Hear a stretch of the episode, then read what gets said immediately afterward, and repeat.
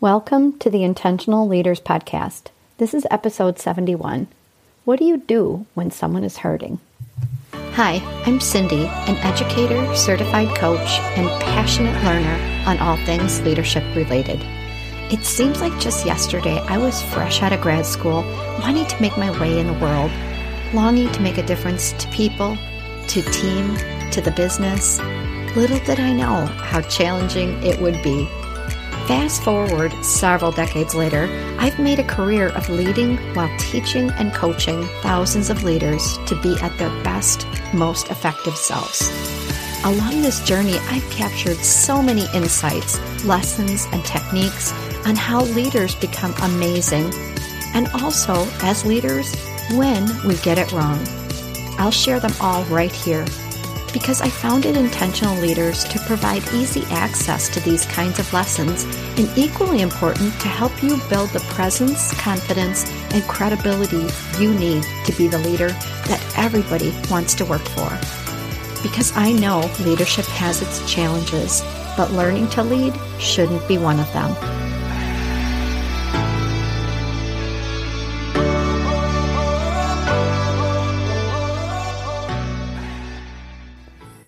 I sometimes wonder if a day goes by that we don't encounter someone who is hurting. And in this context, I'm talking about emotional hurt. And of course, we'll never really know because our encounters are so varied between work and life and in the public that we'll never really know the depth or breadth of hurt that we're stumbling upon. In this episode, I want to explore when we do know when we see the signs, the cues, the facial expressions, which are often very fleeting, and the reactions and actions that we take to connect to others. Because human connection is something we all want and we all need. And if you're looking to make a difference in your company, in your circle, or in your universe, you need to honor that connection. One of the most important ways we connect with others when we think about establishing trust and rapport and understanding is, of course, through listening, not just to the words, but what we see. I received a beautiful Christmas gift from a lovely friend. It's a Brene Brown book and it's called Atlas of the Heart. If you are interested in strengthening your emotional intelligence for work or for life, this is an encyclopedia of insight. I didn't even know what it was about. And I dove in and I was hooked. So a few of us started a book club to deepen our knowledge of her work. And for months now, we've been getting together, sharing our reactions to some of the chapters, the insights and, and connecting them really to the stories of our lives, how these emotions have affected us, not just in the workplace, which they definitely do, but also as human beings. It has been such a splendidly illuminating and also very vulnerable experience. The good news is we do it with snacks and wine. And I've come to really enjoy and look forward to our book club. So she dives into the language of our emotions and she dives deep. The point of the Atlas of the Heart is giving words to the sensations that we all experience, yet we have a hard time describing the language to put the emotions and the words together. The ability to connect our sensations, our emotions, and our language. And that's what she's all about. But back to this week's topic, because in our last book club, we were focusing on chapter seven, where she described the differences between compassion, pity, sympathy, and empathy. And finally, I read a way that compared and contrasted these emotions so that they made sense to me. And also which of those bring us closer together and those that don't. And I found this very fascinating because I teach empathy in so many of my classes. And I think a lot of times there's misunderstanding about what it is when people say you have to walk in someone's shoes, feel their pain. You have to know what it's like to be that or have had that experience. And this is not how Brene described it. And this resonated with me, I think one, because it was aligned with, with my teaching and thinking, but also it provided some clarity. She in particular wrote about empathy misses. What I mean by that is eight ways that we get empathy wrong. And when I saw this list, I was full of like, oh my gosh, she had captured this comprehensive list of things that I hear and things that I have definitely fallen into these traps. And most of them, of course, unwittingly. But what happens is then we affect the connection with someone else. We actually disconnect with them. Picture you are with a loved family member, or maybe you're with a colleague or one of your employees, and they are emotional. Brene Brown defines empathy this way. She said, Empathy, the most powerful tool of compassion, is an emotional skill set that allows us to understand what someone is experiencing and to reflect back that understanding. I think that is a cool way of saying we don't have to feel what they're feeling. We don't have to agree with what they're feeling. We don't have to have walked in their shoes in order to be empathetic. Empathetic is a skill. It's a social skill, an emotional skill. I want to share with you what the eight empathy misses are and see if any of these sound familiar to you, for you or anyone else around you.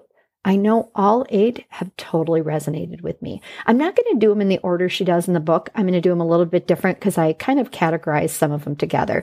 But the first one is the difference between sympathy and empathy. And I think sometimes that's confusing. What is sympathy versus empathy? Well, I just talked that empathy is an emotional skill understand what someone is experiencing. Sympathy is feeling sorry for the other person. She actually describes it as a disconnect. It's a little bit of distance between us and someone else. I feel sorry for you. That must be terrible. All of those kinds of reactions are about sympathy, not identifying and labeling what the other person is experiencing. And then the next four are all about our reactions to someone else's experience. There's judgment, disappointment, discharging comfort, and speaking truth to power. These four are all about our reactions to what someone is telling us. So, judgment, of course, the listener feels shame for you. And you think, oh, yikes. You can see it in their face or their expression that they disapprove of whatever it is. And because judging is a critical point of view, it is the opposite of empathy and compassion. It really shuts down the connection. I feel like I'm being judged. I'm not going to share anything else with you. So it really erodes the trust. The next one is disappointed. When you think about someone who has really high perfectionist tendencies and you let them down, you're sharing something that is hurtful or disappointing, and then they think about the imperfections that you've just shared and are disappointed in that impression of you, which is, of course, about them. The next one is discharging comfort. What that means is we want to escape the discomfort of the emotion that someone is sharing with us. Maybe they're feeling extremely dejected. Maybe they're feeling super angry or whatever that emotion is. And we want to escape that discomfort. And so we look to place the feelings elsewhere. It could be blaming or shaming, like, what were you thinking of doing that? Or we can blame or shame someone else. Like, who can we blame? Who did this? Who made you feel bad? Let, let's go get them. But either way, what we're doing is we don't want to be uncomfortable with the other person's emotion. So we look for a way to diffuse it. The next one is speaking truth to power. This means that you spoke the truth to someone who is more powerful. Maybe you held someone else accountable and maybe you stood up for someone and then you share this with someone else and they think, Oh my goodness, I can't believe you did that. I can't believe you said that. You really said that? And they get really incredulous rather than acknowledging the courage that you had to stand up for what you believe in. They see you having taken a big risk with speaking truth to power as opposed to demonstrating courage. And then the next three I also see a little bit connected. There's comparing and competing, which is one minimizing or avoiding, which is another one, and advice and problem solving, which is the third one. Just think about how often this occurs. Comparing and competing is we sometimes want to connect with other people over a shared experience. And this is pretty easy to do when someone is hurting or when they're angry. And we believe that this approach is going to strengthen the bond, but it actually distances us from the understanding of their experience. So let's say someone is having a really hard time at work with an employee and you say, Oh my gosh, well, listen to this.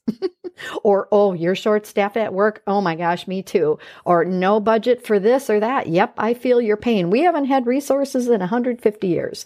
I've been there too. And yes, I completely understand how you feel. But then we make the experience all about us and we bring in our perspective rather than connecting to their unique experience. It doesn't matter what we have done or experienced that is similar. If we're not connecting with their experience and honoring their hurt or pain, we are not empathizing effectively. The next one is minimizing or avoiding. And I see this with people who just want to make you feel better, right? Let's just make it go away. So with very good intentions, but really poor outcomes, this is about trying to smooth it over quickly and the refusal to even acknowledge the hurt. You're fine. This is fine. You're going to be okay. You're going to be wonderful. It's going to be all good. And minimizing and avoiding is about putting that positive spin on it or a different spin on it to take away the moment of discomfort in recognizing and acknowledging that emotion. And then this last one, oh my goodness, advice giving and problem solving. This is about fixing it and solving problems. And to me, this feels like one of the most common of all, especially at work, where the outward expression of emotions is so much more challenging anyway because of our belief systems. And then we just can't stand to see someone in pain. And so we go into problem solving mode. Whatever the hurt is, let's fix it, meaning let's fix you. I'm going to fix you. I'm going to fix the problem. And the sad reality is we don't even fix emotions. We have to listen to the emotions. We have to understand them and demonstrate our understanding. And until we truly understand and empathize with someone, we have not earned the right to even approach partnering in the fixing of that solution. So here are the eight sympathy versus empathy, judgment, disappointment, discharging discomfort, speaking truth to power, comparing and competing, minimizing, avoiding, and advice giving and problem solving. When you listen to those eight, if you find yourself falling into these common empathy traps, scurry out as soon as you can and then empathize with focus and with purpose. Your job is not to feel their pain. Your job is not to judge the pain or make it about you. Empathy is to label the emotion, identify it, label it to the best of your knowledge, and then add the why. What is their experience? What are they going through? And be there for those that are hurting. Be present with their pain. And when you do this, you're going to deepen your trust and your connections to others. And isn't that what we all want? Because there are so many encounters where we don't know when someone is hurting. Let's not miss that opportunity when we do. Did today's episode make you want to start a book club? It kind of made me want to start another. Join me next week. We're going to talk about team development. Do you know teams develop in like a process? Yep, you bet. Good stuff next week.